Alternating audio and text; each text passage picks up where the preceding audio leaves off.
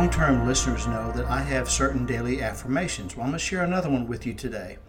Here it is I believe I am divinely guided. I believe I will always make the right turn in life. And I believe God will show me a way when I don't see a way. Try these, say them over and over during the day, and let it become part of you. When it becomes part of you, it will change you, and that is something to consider.